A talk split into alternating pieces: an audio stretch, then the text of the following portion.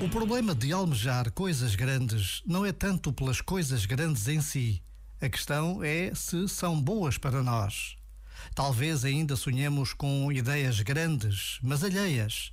Ideias que recebemos da nossa cultura, da nossa família, comunidade ou grupo a que pertencemos.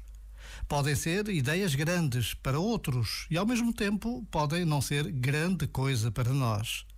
Ora, isso convida-nos a um trabalho constante de depuração, uma decantação dos sonhos que temos. Já agora, vale a pena pensar nisto. Este momento está disponível em podcast no site e na app.